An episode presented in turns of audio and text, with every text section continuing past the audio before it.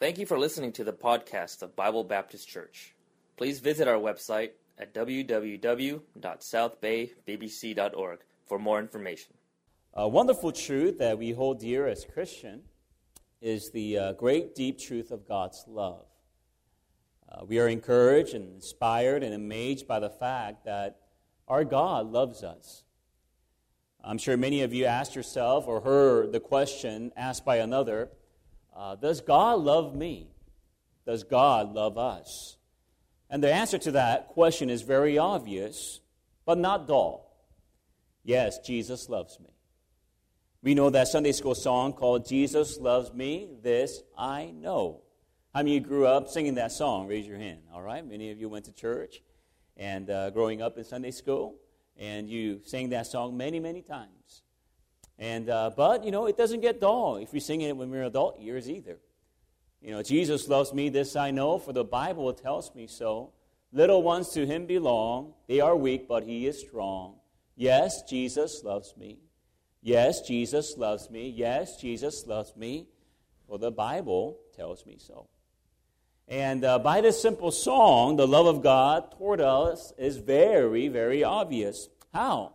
Because the Word of God says that He loves us. How do we know that He loves us? Well, the Bible says that He loves us. And that we have faith in the Word of God. And faith cometh by hearing, and hearing by the Word of God. Without this book, we will not get to know our Savior, Jesus Christ. Without the Word of God, we would not know His plan, and we would not know how He feels, and, and we would not know how He acts upon our lives. And we must recognize the fact that the Bible is a foundation of our belief and one of the greatest truth, or maybe the greatest truth that we know as Christians today, is that God loves us. The Word of God tells us that He loves me, He loves you, and He loves all of us, and not only all of us, but all the people in the world. The Bible says in Titus chapter 3, verse 4, but after that, the kindness and love of God, our Savior, toward man appeared.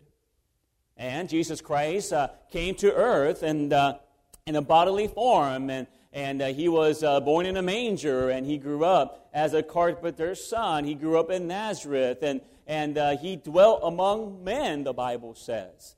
And as we think about our Savior, we must recognize the fact that throughout history, he has been talked about every century and every uh, decade because he was truly the living Savior and that his love was true and what he did on that cross was genuine.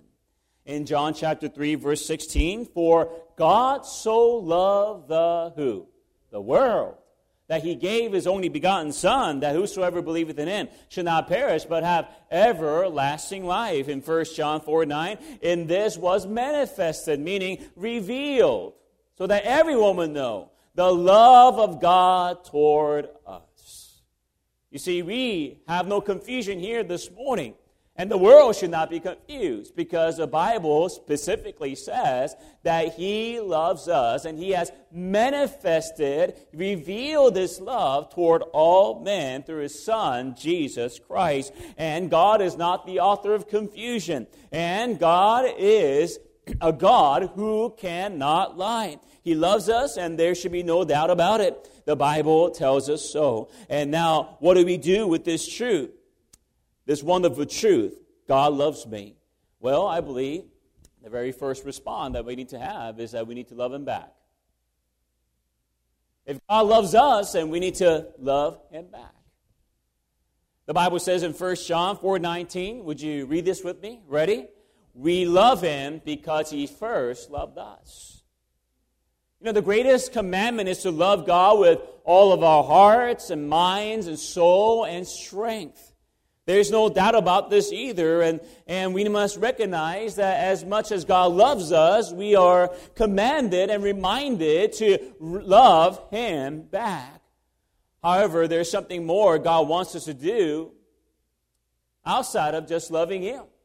And we thank God that we get to love Him, we get to dwell in His presence, and we must do more of that, not just on Sunday, but every single day. We must dwell in the love of Christ, and we must always recognize uh, that we need to love Him more because He loved us so through His Son, and through his sacrifice. And, uh, but as we think about this truth, furthermore, as we reason together, as we ponder about the Word of God, God wants us not to just love Him, but secondly, He wants us to love others. And uh, we know the, the greatest commandment, as Jesus Christ reminded us in the New Testament, is to love God with all of our hearts and with all of our minds, with all of our strength, with all of our soul. And he goes on, secondly, he says, the second is like unto it. By the way, the lawyer did not ask for two commandments. The lawyer asked, What is the greatest commandment? But Jesus Christ answered with two answers. He says to love God, and then what? To love others. Christ could have just simply said, just love me. Love God. And uh, uh, we see in the Old Testament, God communicated to the Israelites as well. But Jesus Christ made sure to remind the people, remind us, especially as we live in this 21st century, as we hold to the Word of God to be true, that we need to love others. You might say you love God, my friend, but I wonder if you love others. Because that's what God is wondering. And I believe that's what God wants all of us to uh, uh, follow in His commandment, not just to love Him. And that is the greatest commandment. If we don't love Him, of course, we cannot love others. But, ladies and gentlemen, we cannot love others and, uh, and, and, and, and uh, I'm sorry, we cannot say that we love, uh, that we don't like, uh, or, or we don't like somebody, or we don't love somebody, and say that we love God. It doesn't work that way. If we just love God, then you love others as well. And the important question for all of us is do I love others? And we need to ask ourselves do I love the church? That's a good question, too. As we're acknowledging this topic of love, it's very apparent that God has feelings. Would you agree with me on that? God does hurt. God does get grieved. God does get disappointed. God does get angry. And we thank God that He does love too. And it's a great truth. And love is charity and giving, yes, but it is an affection. And God affectionately loves us. And, and God wants His body, His church, to affectionately love Him, but also each other. We might be sitting here this morning, but do we love each other? Do we truly care for each other? Let's notice some scripture here in 1 John. And the Bible says in chapter 4, verse 7, John uh, was pounding this truth to the Christians in this epistle over and over and over again. And we see in verse 7, Beloved, let us love one another, for love is of who? Of God. He's reminding, hey, God is love, and, and if we truly say we believe God, we have God, then we ought to love one another. And everyone that loveth God is born of God and knoweth God. 1 John 4 16, and we have known and believed the love that God has to us. God is love. He that dwelleth in love dwelleth in God, and God in him. And, and John is saying it makes sense. If you say that you have the dwelling of God in your life, then it makes sense that you love one another. In 1 John 4 12, no man has seen God at any time. If we love one another, God dwelleth in us, and his love is perfected in us. And he's saying that, hey, your communication of truth, your communication of love, your, uh, your stand as a Christian is more perfected, and, and that it makes more sense. It becomes more mature, it becomes more solid when you love each other. In 1 John 4 11. Beloved, if God so loved us, we ought also to love one another. You know, we might know the truth and we might do some deeds, but do we truly love each other, my friend? And I think about knowledge, and I share it with you on Wednesday night if you're there, and the Bible says that knowledge puffs up. But charity edifieth. Charity edifieth. What's going to really construct the church to be more spiritual and to be more like Jesus? Charity. The love of God. And we need to recognize that this morning and as much as we need to love God, we need to love each other and love the church, love his body. How can we say we love the head of the church, but not his body, the church that we see today? And we cannot sever those two relationships, my friend. If we say we love Christ, we love the church. And uh, it all goes together. That's what John is saying here. You cannot sever the two. You cannot say, I dislike somebody, I, I maybe ignore somebody. No. If you love God, if you love Christ, then you love the church. That's why I believe Jesus Christ had to say, the second is like unto it love your neighbor. I believe that he was saying, as much as you love me with all of my heart, with all of your heart, with all of your strength, with all of your soul, and all of your mind, I want you to do the same thing to your neighbor. Love them with all of your strength.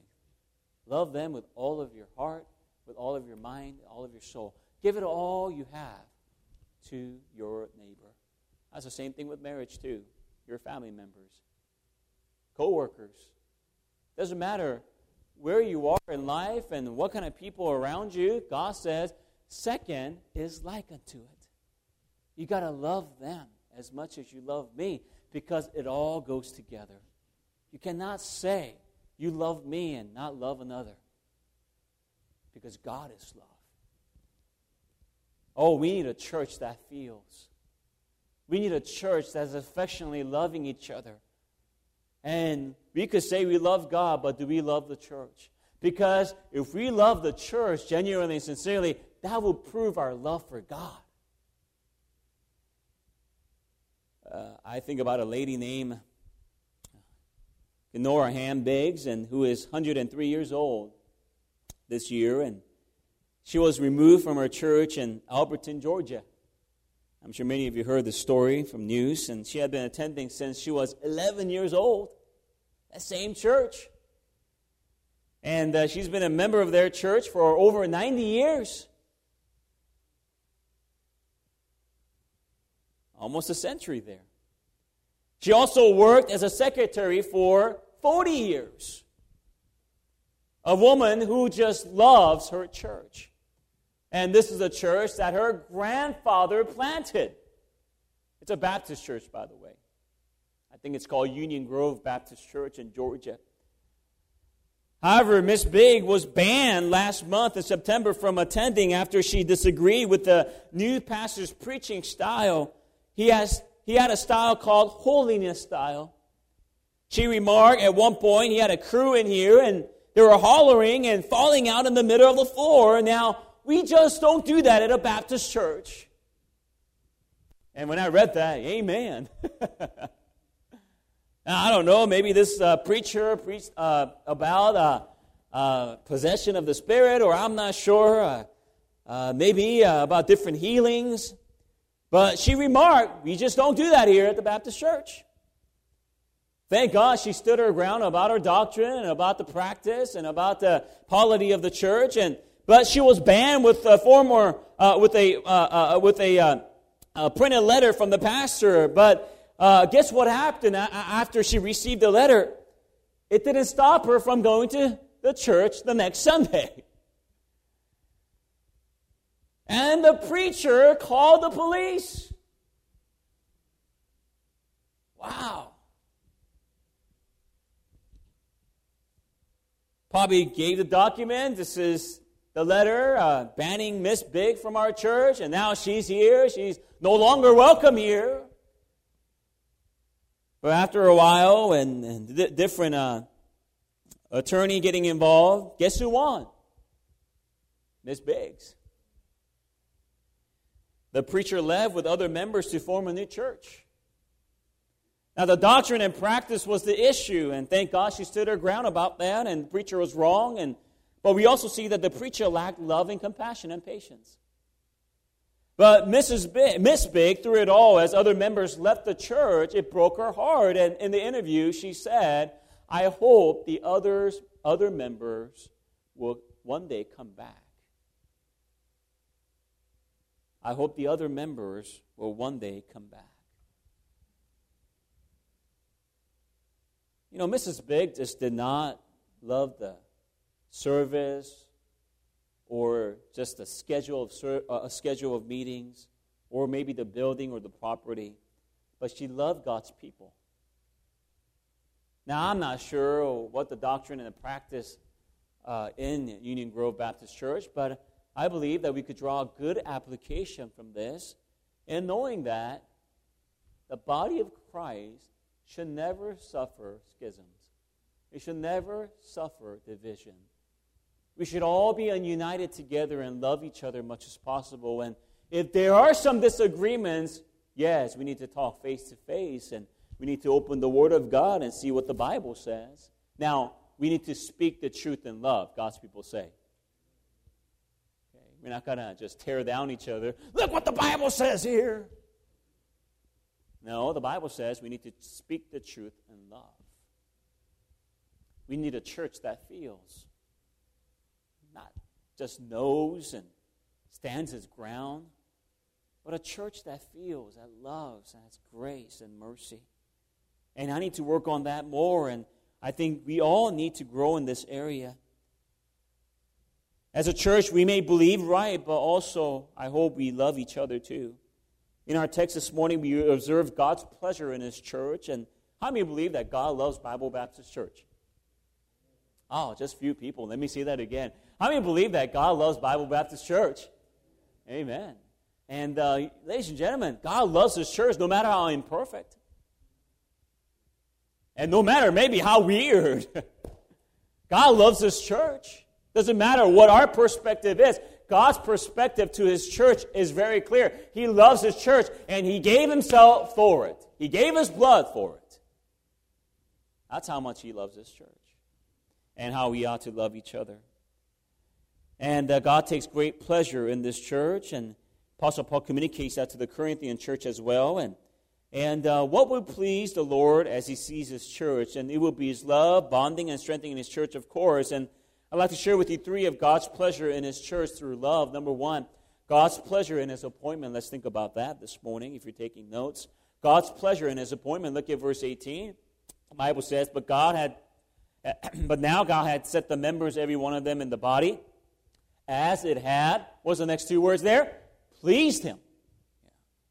So God takes great pleasure in His appointment, meaning how the church members are placed in the body. He sets everyone in his place, and everyone is special and significant to God. And, and, and, and, and first of all, let's notice that we are appointed differently in verse 19. And if they're all, if we're all one member, where we're the body, but now are they many members, yet but one body. No body member look the same, nor does it function the same. And that's why each of them are very special. We are all different, but significant. And we ought to see each other that way. Some people are to be uh, uh, loved by their different personality, and they might be full of joy all the time, and they might be full of patience all the time. Maybe they're very quiet, and some people might be very zealous, and they might be thinking you know, with their feet more than maybe uh, with their mind, but they have the zeal. And some people might be loved for their encouragement in the Lord, and, and they have the gift of mercy, and, and they have the gift of grace. And, and some people might be gift gifted in different uh, a service for the Lord, and some might some people might have different perception in knowing Jesus, and some people might have passion in living for God compared to others. But I'm just simply saying, with all the different mixtures and different personalities and different gifts, hey, we ought to love them as such. Doesn't matter how different they are from you. I think we ought to see the special side to that. You know, some people are more gifted in teaching than I am in this church. Some people are more gifted in communication than I am. And uh, uh, some people are more charismatic, or in the sense, now I'm not talking about the charismatic movement, all right? And uh, I'm talking about just being more, I guess, upfront, stage, uh, uh, uh, I guess, comfortable and and uh, they might be very more good with that. And, and, uh, and I believe all my heart, with all these different gifts and personalities, it makes a wonderful church to function well as long as we do it in humility. And uh, I believe that as much as they are different than you, I believe that's the special part about the church. And, uh, and some people might have different uh, background and different culture and maybe even different language. And by the way, the church, as we see it, in the book of Revelation. And the Bible says that Christians up there are identified by different nations and different tongues. Okay. Now, we believe, uh, well, some believe there is a heavenly language. And uh, we shared on mission conference, people were fighting it out, amen. Every time they came to the pulpit, and somebody said, "Oh, oh, it's going to be Spanish," and uh, somebody said English, and then uh, our guest preacher said it's going to be Italian. Amen. So you know, uh, different uh, opinions about that. And yeah, there might be different. Uh, heavenly, there might be a different heavenly language, maybe a new language, and we're not sure about that. But people are identified by different tongues. I might be able to speak Korean still in heaven. Okay, I might be able to speak maybe uh, English still. By the way, I think about the book of Acts. I know I'm rabbit trolling, I'm sorry. But I think about the book of Acts, in Acts chapter 2. What happened to the disciples? They spoke in what? Yeah, different language. A known tongue. Not an unknown tongue, okay? Known tongue. Not gibberish. I'm not talking about that. I'm talking about a known tongue. English, Japanese, or Chinese, or maybe uh, uh, uh, Arabic or maybe uh, German. I'm not sure. Wherever those Jewish people were from, they came together and they heard the wonderful words of God in their own language. Maybe in heaven, maybe in heaven, all right, that we were able to speak with each other, okay, with different languages, but understand each other. Now, where are you going with this? I know it's a little rabbit trail, okay? But I'm just simply saying that heaven is a mixture of different culture and different language. And as we have church at Bible Baptist, this is a little picture of heaven, God's people say. And we have different culture and different background. And, and language, of course, unites, you know, different service together. And, and I don't think some people here, you might know Spanish, and, and, uh, and, and, thank God you get to go maybe two services on a Sunday, and you could do that. But some people cannot understand Spanish, so they come to the English service so that they could hear the Word of God in their own language and be fed and grow. And, uh, but I'm just simply saying it's a wonderful picture of uh, uh, little heaven and, and uh, heaven down on earth. And we must rejoice in the fact that people are different. And we must rejoice in the fact that we do have different personality and different culture. And, and, and the person that unites all together is our Savior, Jesus Christ. And Jesus Christ takes great pleasure in the appointment, in the placement that God has in his members. And let us be very clear about that. And let us support each other. Let us love each other. And, uh, you know, some people might be ushering this morning. Some people might be teaching this morning. Some people might be cleaning this afternoon. And whatever they do, and whatever they do in their gifts and their personality, hey, let us support each other and be grateful for them because they're doing it for the Lord Jesus Christ. And they might do it a different way than you do, but they're still glorifying the Lord. And we must be pleased about the functions of the church. You must be loving the people with their different gifts and different personalities. Secondly, appointed for dependence. And the eye cannot say unto the hand, I have no need of thee, nor again the head to the feet, I have no need of you. You know, notice that statement, I have no need of you. What a terrible statement for a church to say to another member. And uh, no one can say, I have no need of you, uh, concerning maybe our body members as we see our physical bodies today. And I believe that we need every part of our bodies, and, and uh, I believe they have their functions and, and uh, they work together. And I think about myself right now, and I, I don't have a very good vision, okay? And uh, if I take off my glasses, everybody is a blur, okay? And, uh, you know, I can't even make out your faces today, and I don't even know where noses are. And the, your eyes. I, am not sure, I'm not even sure if you're frowning at me right now, or if you're mad at me, or if you're uh, smiling at me. Okay? And I have a very terrible vision. And I, I, I, can't do without glasses. I, I can't drive uh, anywhere without my glasses. And uh, as you know, uh, I've been recently wearing these home glasses uh, because I ran out of contacts and, and contacts, and I need to buy some more. And and uh, I was thinking, you know, I could just go on. It's okay. I have my glasses, and I'll save some money for a little bit, and then I'll get contacts later. But guess what happened? I realized I need my eyes with contacts because I cannot get a haircut with glasses on. Now, I don't get a haircut at a barber shop. I cut my own hair. And you might be thinking, no wonder so messed up. no, I cut my own hair. So I can't have my glasses on and cut my own hair. If I, try, if, if I were to try that last night and without my glasses and I can't, you know, my hands, I mean, it would just go everywhere. I mean, it wouldn't work. I couldn't just give the proper fade and maybe the proper, you know, uh, uh, layers or whatever. And uh, so I, can, I, I wouldn't be able to do that. And my hands and, and, and my hair and my head is relying on my eyesight. And, and ladies and gentlemen, it's simple as that. As the church, there might be some, uh, uh, uh, uh we'll talk about this later, but the feeble and maybe the, uh, uh, the uncomely members of the body, but they're very significant. And we need them for dependence. My eyes are dependent on where my feet should be. And, uh, and my feet is dependent on my eyes as well, and where I need, where I need to walk, where I need to be. And, and ladies and gentlemen, let us recognize the fact that uh, uh, we are dependent on each other as a church as well, no matter how weak, no matter how strong, no matter how gifted, no matter how ungifted, no matter how wise, no matter how simple, no matter how knowledgeable, no matter how ignorant. And uh, uh, uh we need to uh, recognize we all need each other. For example, let's say there is a knowledgeable Christian and there is an ignorant Christian. Person may be not full of God's word and they're just baby Christians. As we think about the mature, maybe the knowledgeable Christian, and maybe the immature, ignorant Christian, you know, they both need each other. There might be a strong Christian right here, but that strong Christian needs the weak Christian. And that weak Christian needs a strong Christian. Now, how does that work? Why would the strong Christian need the weak Christian?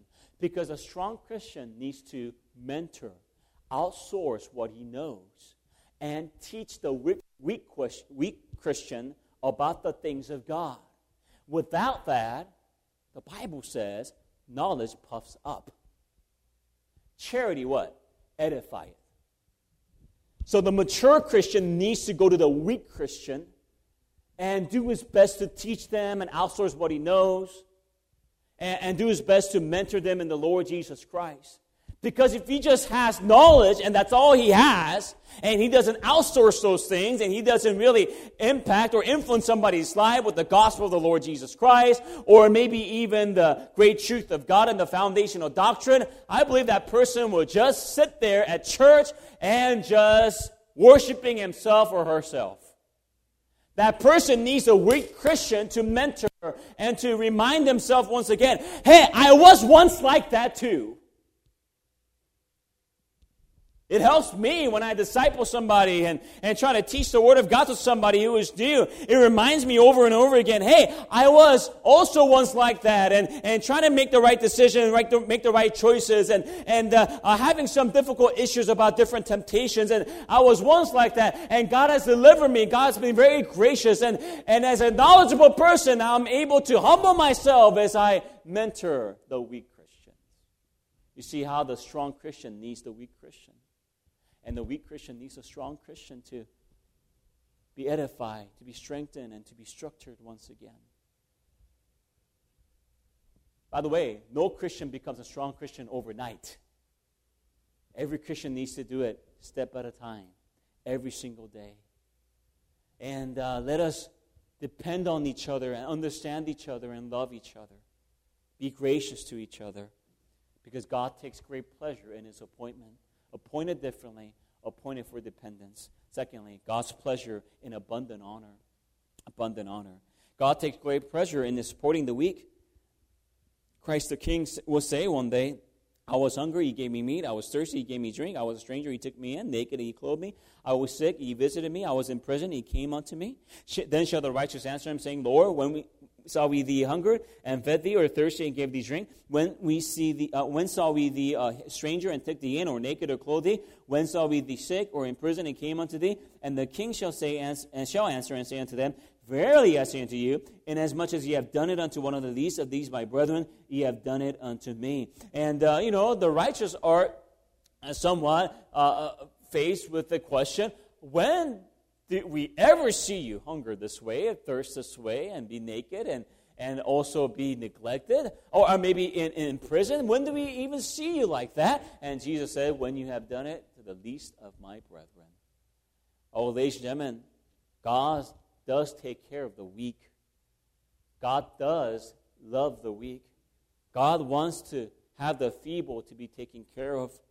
I think about the fact that in the book of Acts, the church was growing and growing in the, in the city of Jerusalem, and the Bible says the Grecian widows were neglected. Yeah. And the church had to come together, and they appointed uh, men of honest report, filled with the Holy Spirit. And we know one of them to be Stephen. And, and he was a great martyr, but did you know that his number one reason why he became a deacon, I believe that's the, the, the position of a deacon there as I studied the scripture. I know it doesn't talk about deacon in that scripture, but there's no other office or appointment that a church can go through, you know, except the pastor and deacons. And, and, and Philip was a deacon, of course. And, and uh, so we see that the deacons were appointed. And as we think about uh, Stephen, he was a great orator. He had a great knowledge of doctrine.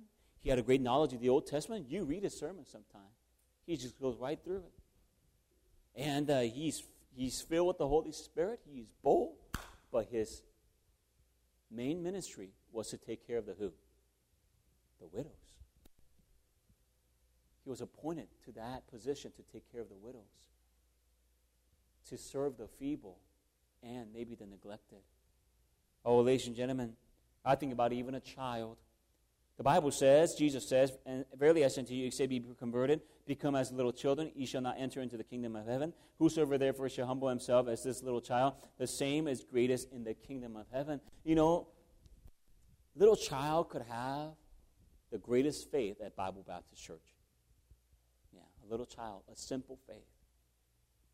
You know, as we are adults, we have somewhat trouble because maybe we have experienced some things, we have been disappointed with a lot of different uh, issues of life, and maybe doubts come in so easily. But for a child, it is so much more simple. And God says, such is like such, uh, they are like the kingdom of God. I think about Josiah, my little boy. He's he's only four years old, and I remember one time we, we try to read the Bible every day, and and on Sunday night I try to ask them you know, uh, you give me the Bible story that you learned today. So they give me the story of the Bible story that they learned from Mrs. Brooks or Brother Harry or maybe Mrs. Price in nursery or whatever. And they tell me the story for maybe five minutes or ten minutes. And I enjoy listening to it. And, uh, and they kind of, they, they do remember all the things that uh, they were taught. And uh, so teachers are doing a good job. And I appreciate them. And uh, I remember one time and we're, read, we're about to read the Bible and and I say, Oh, Josiah, you like the Bible. By the way, he always reminds me about that. He says, We need to read the Bible before we go to bed. I thank God for that. And, and uh, I'm not speaking, uh, you know, uh, in any way uh, boasting about him, but I appreciate that his simplicity. And he says, and, uh, you know, we need to read the Bible. And I said, You know, Josiah, you like the Bible, huh? But he says, No, I love the Bible. And, you know, just simple faith.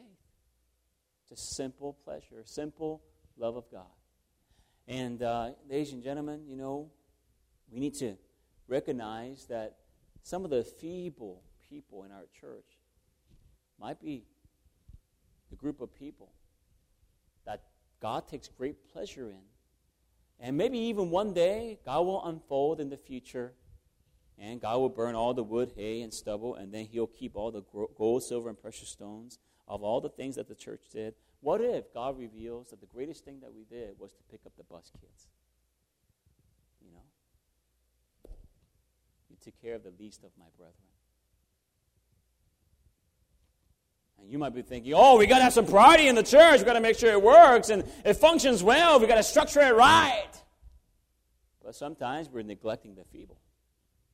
We're neglecting those that God takes great interest in The less honorable. Those members of the body which think to be less honorable, upon those bestow more abundant honor, and our comely parts have more abundant comeliness. As we give attention to the less honorable, it can have more abundant significance. And why should one, ch- one church member be ignored? Why should one church attended be, attendee be ignored? Couldn't we just come together and give them special attention and honor so that they do become significant? And, and uh, when you give a little bit more honor and when you give more attention and, and when you give more love to this less honorable member of the body, God says it will bring more abundant honor. That member of the body will become more abundant honor.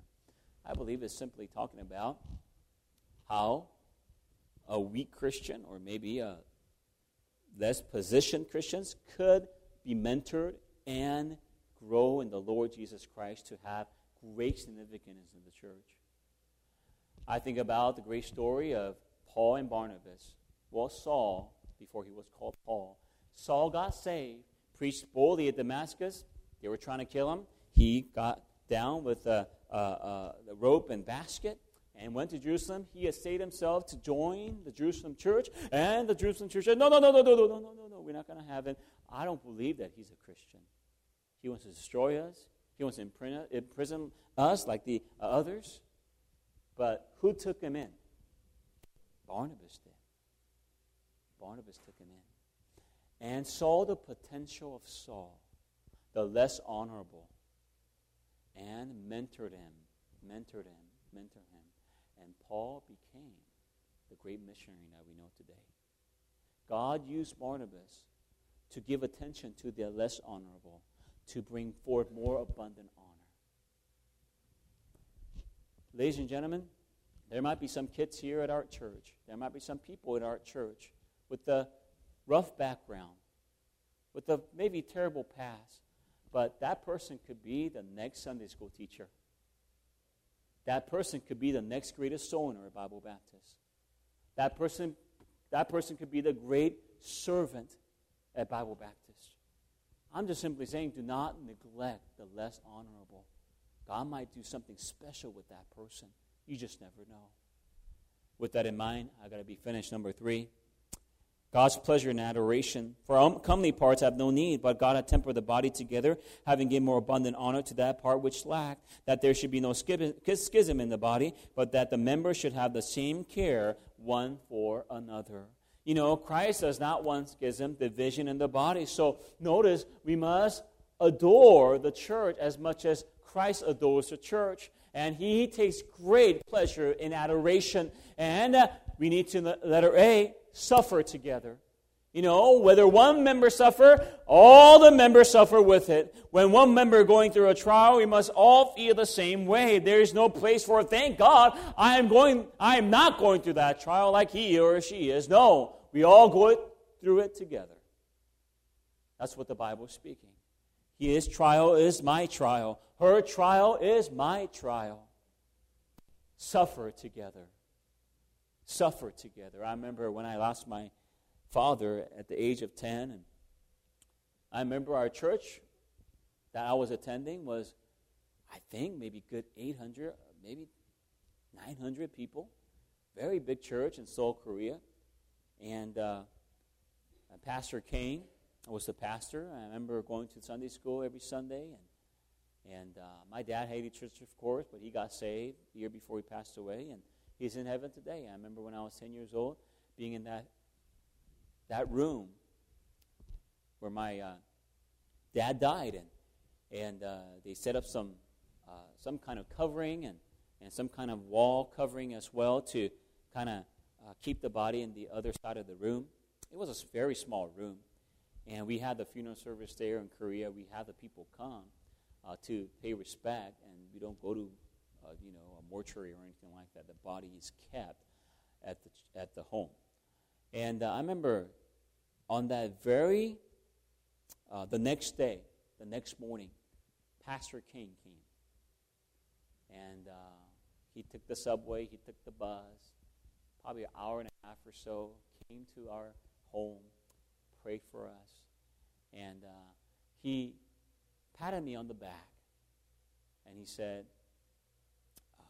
it's going to be okay. I lost my daddy just about your age, and he took care of me. I still remember those words that he told me that day.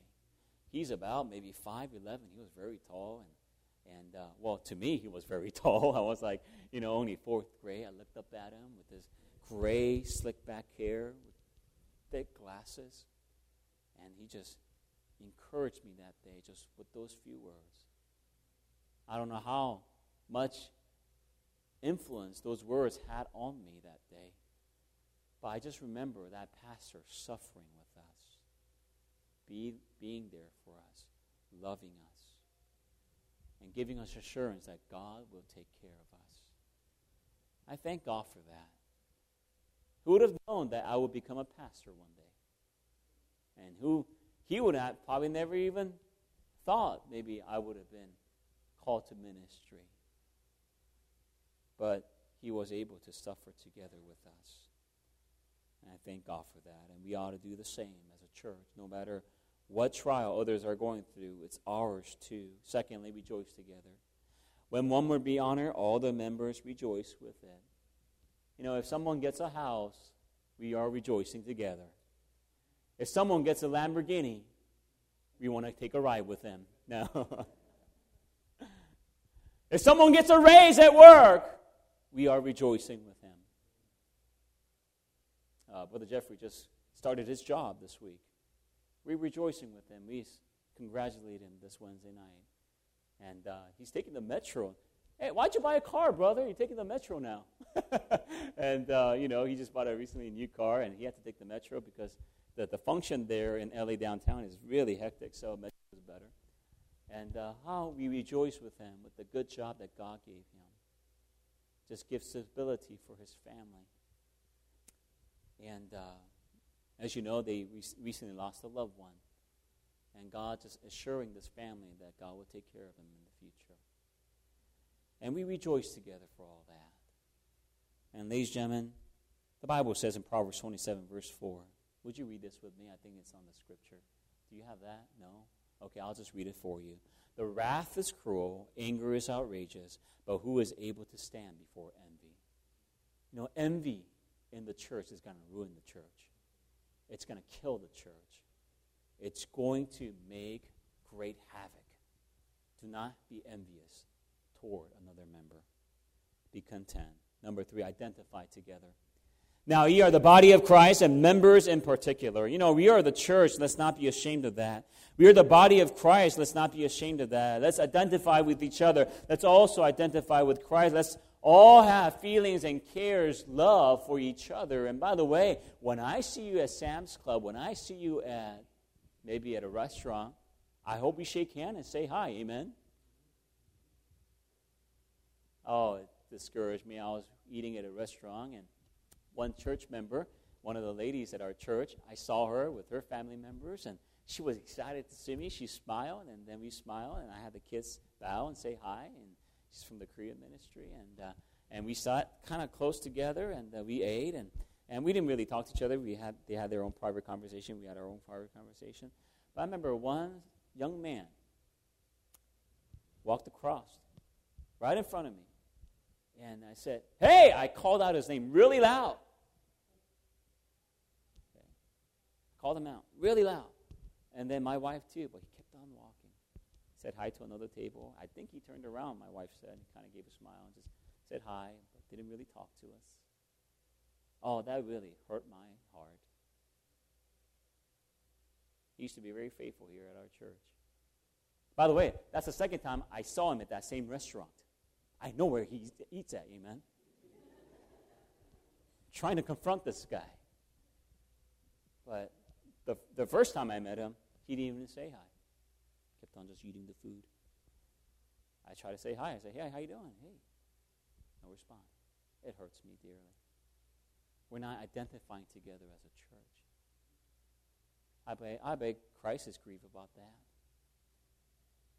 And uh, I'm just simply saying today, you know, we have a service here at our church. We thank God for that. But out there, we're still identifying as members of Bible Baptist, God's people say. Where do you go to church? Oh, I'm not sure what the name is.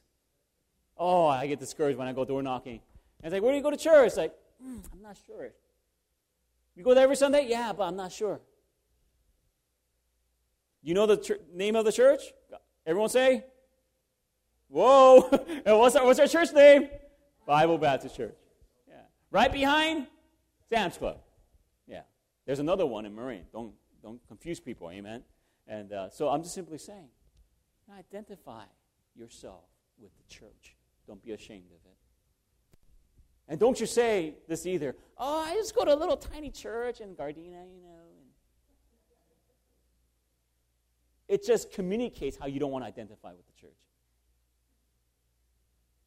Oh, we, serve, we go to a very small church that's conservative, you know. It's, oh, boy.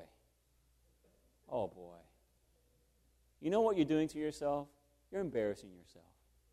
Just say, I go to Bible Baptist Church. We believe the Bible, we believe in Jesus Christ. And we're proud of it. And you just love the church. And I'm just simply saying, identify with each other. My time is up. But let's take pleasure in what God takes great pleasure in adoration and also in appointment. And, ladies and gentlemen, let us be very clear. Let us be very clear that God does take care of the feeble and uh, maybe the uncomely parts of our church. Let us feel for them. Let us help them. Let us encourage each other.